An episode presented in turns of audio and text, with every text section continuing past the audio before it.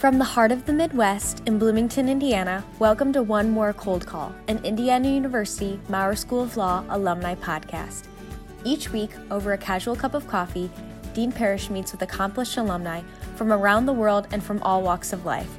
Over a season of episodes, we hear from law school alumni who have unique stories to tell about the unfolding of their professional lives and the lessons they've learned along the way.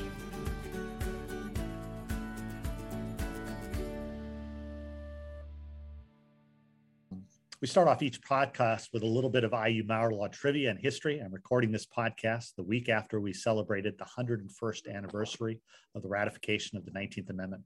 Did you know that the first woman circuit court judge in Indiana, the Honorable Linda Chezem, the first woman appellate judge and the first woman federal magistrate judge in Indiana, the Honorable Sue Shields, and the first woman Chief Justice of Indiana, uh, Chief Justice Loretta Rush, are all Indiana University Bloomington Maurer School of Law alumni. We have amazing alumni, and it was terrific to celebrate their achievements last week with the Indiana State Bar Association's Bench and Bar celebration of the 19th Amendment just a great little bit of tidbit to know. Today, we're exploring sustainability and issues of environmental law. We get to meet Scott Breen, who is the Vice President of Sustainability at the Can Manufacturers Institute.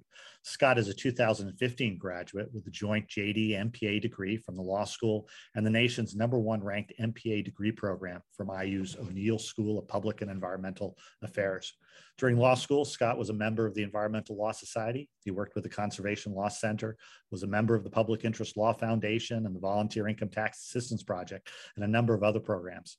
Scott is the co founder and creator of the award winning Sustainability Defined podcast, which defines sustainability one concept and apparently one bad joke at a time. Hey, Scott, it's great to have you on the podcast. Thank you, Dean Parrish. I'm honored to be here for episode number one. I'll try to keep my bad jokes to a minimum. well, that's good. Hey, Scott, part of this podcast is just to highlight how varied the careers of our graduates can be. So I've got to ask, what is the Can Manufacturers Institute and what does that have to do with law and environmental sustainability? that's a good question. So let me first explain CMI and then how it relates to what I did in law school. So Can Manufacturers Institute, it's a trade association, represents US metal can manufacturers and their suppliers. So it's the people that make aluminum beverage cans, steel food cans, aerosol cans, and the people that supply the aluminum and the steel to make those cans, but not like the fillers. So, like Coca Cola is not a member of our organization. And my job is to get our recycling rate up, promote the can as the sustainable circular package, and also to work with lawmakers and regulators so that they understand our sustainability story and account for that as they go about passing laws and promulgating regulations. So, people often ask me, what do you do during the day? And we could talk about the day to day stuff. But also, did you need the law degree to do what you do right now? And I would say that I would not have this job without the law degree. And that's because an important part of this job was not just do you understand recycling? Can you form effective partnerships? But can you speak the lingo of the lawmakers and the regulators I was talking about before? And of course, in my interview, I was like, no problem. I'm an attorney. I can do that. Uh, and I did practice law for a little bit after law school. I was in the attorney honors program at the National Oceanic and Atmospheric Administration. So I would say law school, of course, prepped me in terms of my writing skills and how I communicate generally. But just being able to have that calling card of sorts and show that I can speak to important constituents of the Can Manufacturers Institute was critical to getting my job and doing it effectively now how did you come across that job? Like I have to say, you know, if I'm in law school, I don't, I think of large law firms, government positions, public interest, um, trade associations, can manufacturers institute doesn't pop on my radar. And and uh, so, how did you come across that that position? Well, I I would think that on graduation day from law school, if you had come up to me and said, "What is a trade association?" I'd have been like, "I don't know. It's uh, something where people get together and trade baseball cards or something." But I, I don't think I had any idea what that was. And when I went to NOAA for that attorney honors program position, I sort of always knew in the back of my head that I probably wouldn't practice law for a long time. And that's part of why I got the MPA that you referenced, because I wanted to have a different set of skills and be multidisciplinary. And I actually started the podcast while I was at NOAA. And I enjoyed it so much and wanted to dive deeper into the field. So I took a job at the US Chamber of Commerce Foundation, was helping manage their sustainability and circular economy program, was able to lead their recycling effort. So that gave me that specialized expertise. And it's good to be a generalist to a certain extent. But then when you get that expertise, that specialization, I actually think that helps you advance. So the Can Manufacturers Institute, they wanted someone who understood recycling. So I was able to point to that. But in terms of how I found out about the job, it was actually through a recruiter. So I was reached out to by a recruiter that hires for sustainability positions like this. And at first she was like, I don't know. I mean, you've got all the things, but you're pretty young. And I, I was like, okay, well, let's give it a go. And because, like I said, I was able to point to the podcast as being an effective communicator, the law degree for being able to talk to lawmakers and regulators, to leading that recycling initiative to do recycling. And uh, yeah, it was through a recruiter. And I, I think I pinch myself every day I'm in this position because I didn't have that master plan upon graduating law school, but really everything I've done, I feel like coalesces so well into this current position. I've got to say, you've been out, what is it, maybe six plus years now, and and uh, always great to have the vice president title there. Might might even be better than a dean title. I like it. Uh, I don't know about that. Dean sounds pretty nice, but yeah. uh, no, I'm like I said, I I'm honored to be in this position. I work hard every day to you know, make sure that the members of our trade association that gave me this opportunity um, feel like they did the right thing. And luckily, I'm working for an industry that has an honest sustainability story to tell and can make a big impact from recycling more cans. So, you know, I'm motivated every day waking up. You know, you mentioned your podcast, and I've got to say it's a little intimidating as we start our alumni podcast to uh, interview somebody who's uh, who's had a podcast that's reached so many people and has reached uh, the acclaim it has. Can you talk a little bit about what uh, sustainability defined uh, podcast is and how you got that started? Yeah, so I met my co-host at a networking event. You know, it's always good to get out there, whether you hear about jobs or just people to do things with. So we met at a networking event. We met up later, and he was like, "Well, you've got good BS conversational skills. Uh, and what do you think about starting a podcast together?" I was like, "Sure." And of course, we were both interested in sustainability, so we thought about, well, what are the podcasts we both like? And we like the podcasts where you learn a lot. You know, it's not too many tangents. There's a good amount of research facts there, but also there's in, engaging interviews. So we combined both. And every episode of the podcast, we focused on a different concept in sustainability. So it could be food waste, could be climate change communications, could be sustainable apparel. And we do these 10 or 15 minute introductions where we assume the listener knows nothing about the topic. So food waste, okay, what's food waste? And we launch all into that.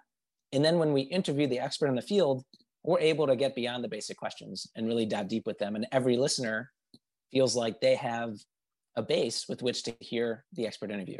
So that's how we've approached each episode. And I think people appreciate that there is this researched component to it and it's not just simply interviews.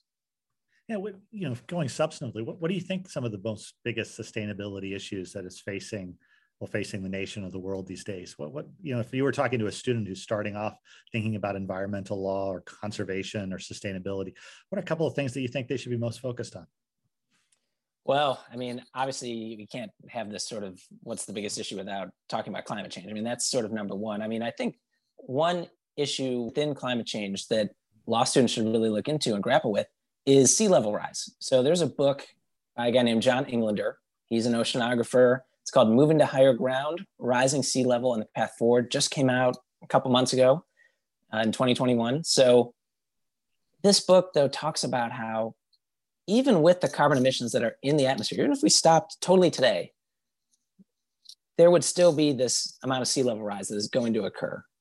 And just with warming temperatures and the, the, the greenhouse gases that are in that the ocean has absorbed. And when you think about the implications of this, even a little bit of sea level rise, you're going to see who's going to own what property. There's going to be displacement of people. There's going to be contracts that people are going to be uh, very you know, litigious about as they see that the value of their property has gone way down as people move away or it's inundated with the sea level rise, making it so their property is unusable.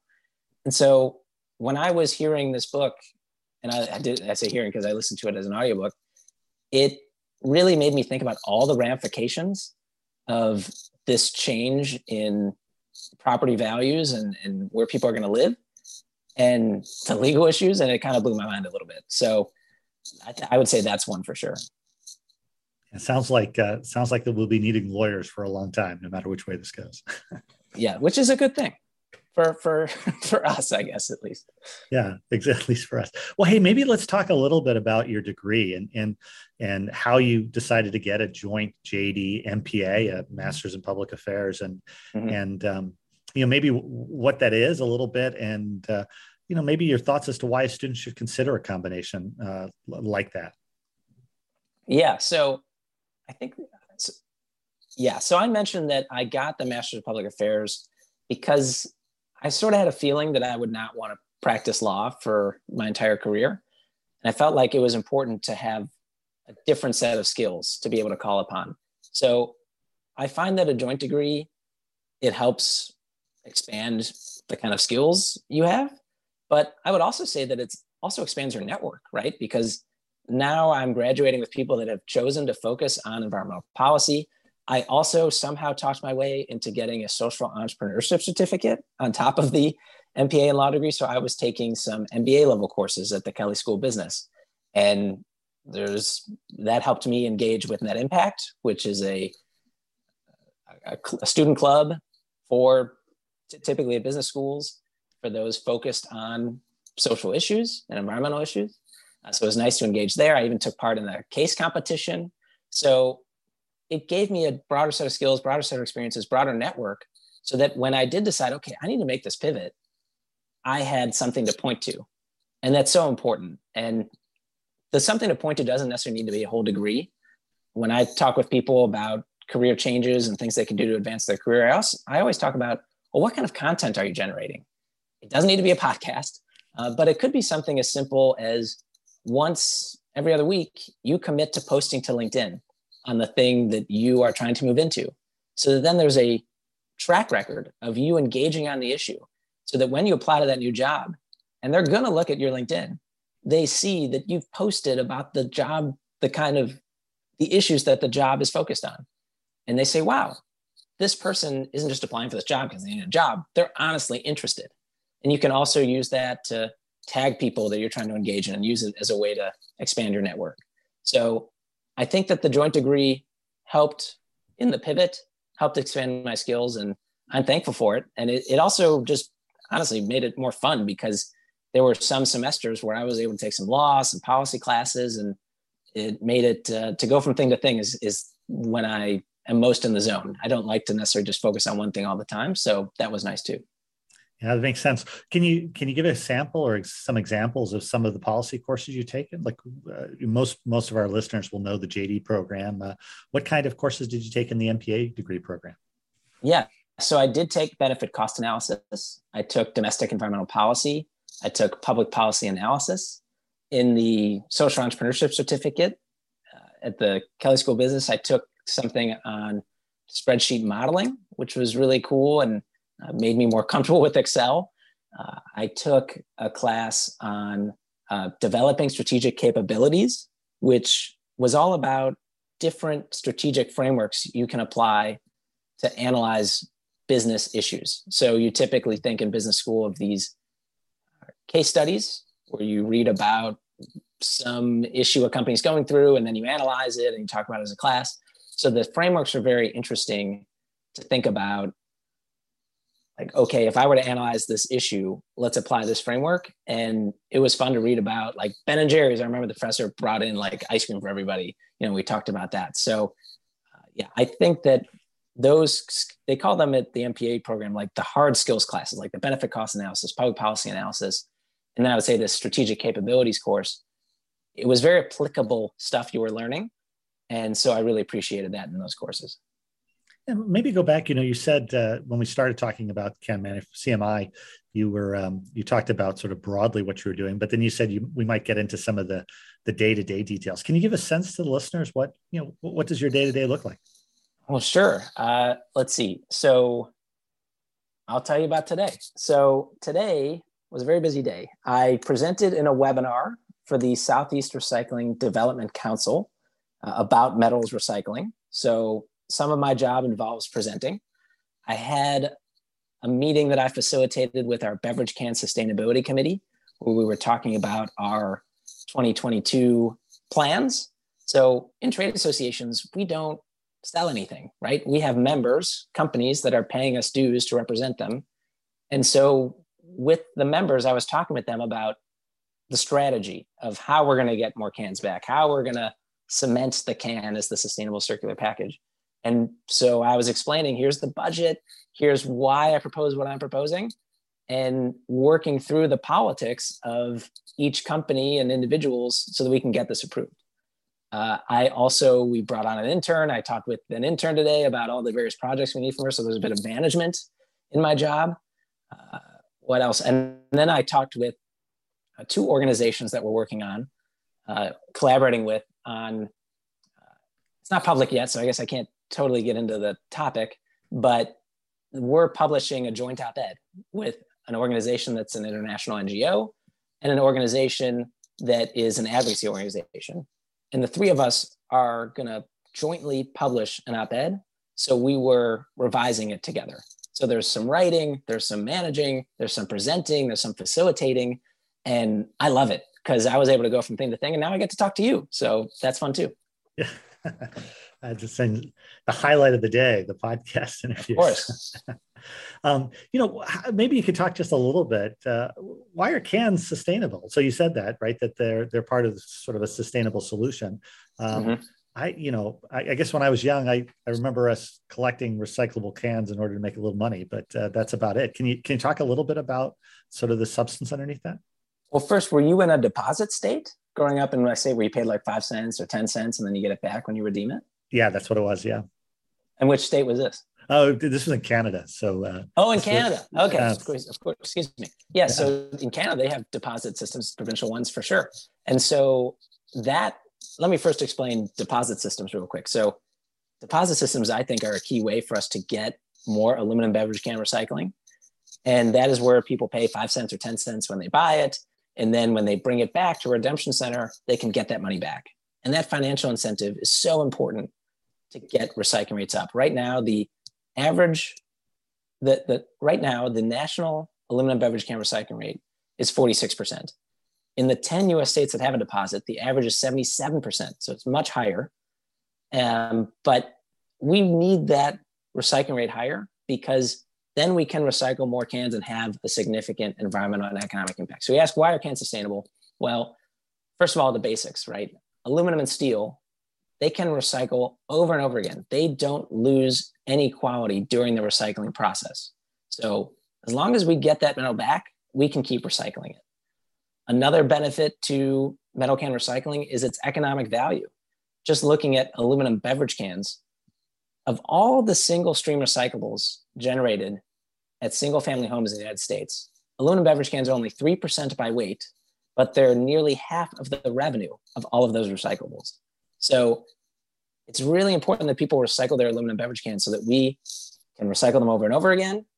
And also because it really benefits the recycling system when you benefit them. They need that money uh, so they can operate the material recovery facilities that sort single stream recyclables. And then with aluminum beverage cans, most all of the cans get turned into new cans. So you've got this very circular system and it's operating at scale today in this country. So right now we recycle about 43 billion aluminum beverage cans a year. That's like 11, 12 packs per person, 80,000 cans a minute. So just to summarize here, we're getting, we have the infrastructure in this country right now to recycle cans at scale. Most all of the beverage cans are getting turned into new beverage cans.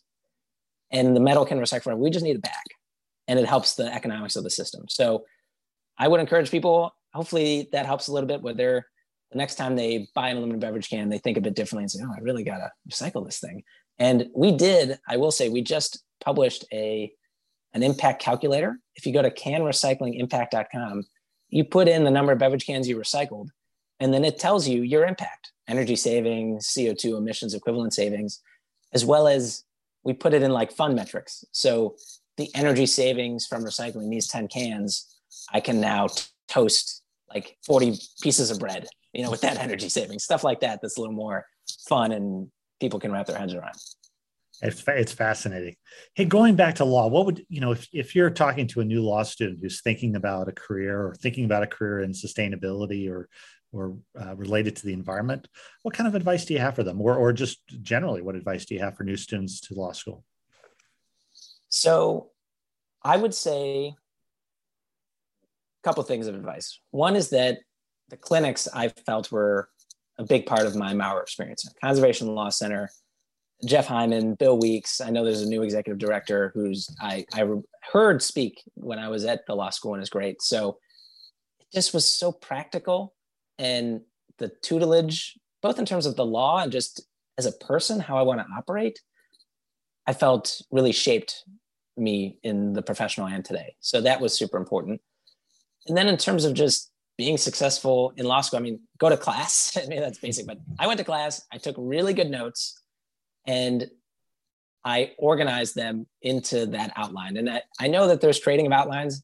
Feel like I did that a little bit, where maybe I looked at someone else's outline, but just the process of organizing the material in a way that made sense to me and that regurgit not regurgitated, but was reflective of what the professor had expressed because that's who's grading it uh, was really important i think to, to being successful and understanding the material yeah, that makes sense. I think that's good advice.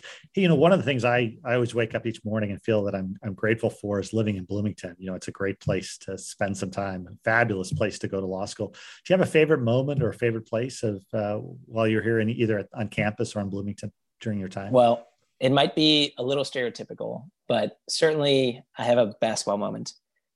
And my first year on campus, that was the year that we started to get really good at basketball. And there was that game against Kentucky where the watch shot occurred, mm-hmm. where Christian Watford hit the three pointer at the final second to beat Kentucky by one point. It was pandemonium. It was the best sporting event I've ever been to. And it filled people flooded Kirkwood and they're jumping on cars. And they, I don't think they thought we were going to win. So Kirkwood, they didn't tell cars to get off the street ahead of time. So people are jumping on cars. It, it was just, it was nuts and very fun. So that's certainly one. I also love, I think you, I heard in your, one of your recent alumni chats, which are always very informative, you were saying how you told Bloomington students places they could go that are like COVID safe. And one of the ones you mentioned was the B-Line Trail. And I made great use of that. I would bike and run that all the time.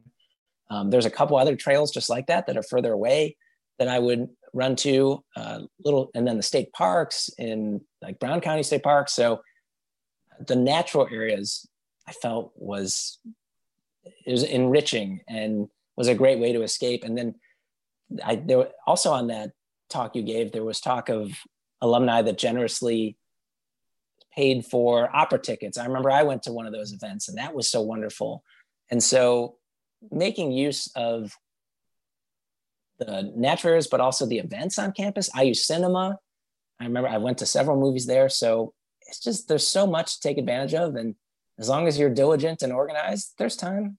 There's time. Go play pickup, go see a basketball game, do all the things. And uh, I think people will be more relaxed and end up being more successful. So, yeah, no, I, you know, I think I think one of the things about going to law school is you need to take a break and nothing like a good mm-hmm. basketball game.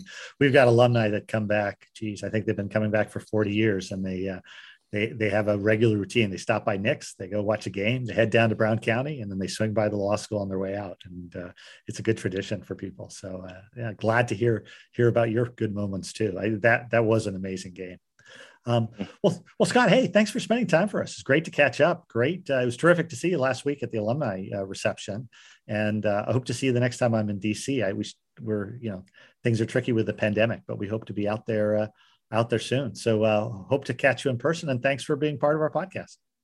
Thank you for the opportunity. This was fun. I'm a proud Hoosier. I love telling people that I went to IU and talking about Bloomington and, uh, you know, just the I love the culture of the law school, the professors, everyone was so welcoming and so smart. And it, it, it really motivated me to try to be my best self. And it's, it's fun to go back to campus and to reflect on it. And uh, it, it allowed me to do what I'm doing today, which is a job that I love. So thanks, Dean Parrish, and I hope to be engaging with you and the broader Maurer community some more.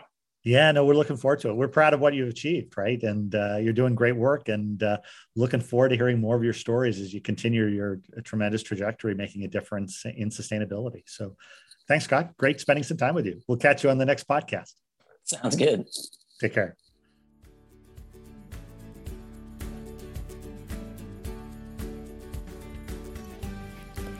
And thanks to our listeners for joining us too. Don't forget to follow us on social media at both at Austin Parrish and at IU Maurer Law on Twitter and Facebook. And we hope you make plans to come back to Bloomington soon. Each year, over a thousand alumni come back to campus, judging moot court or mock trial, serving as mentors, or helping our students in other ways. We hope you will too, and when you do, please reach out. Until the next time, this is One More Cold Call, an IU Maurer School of Law alumni podcast.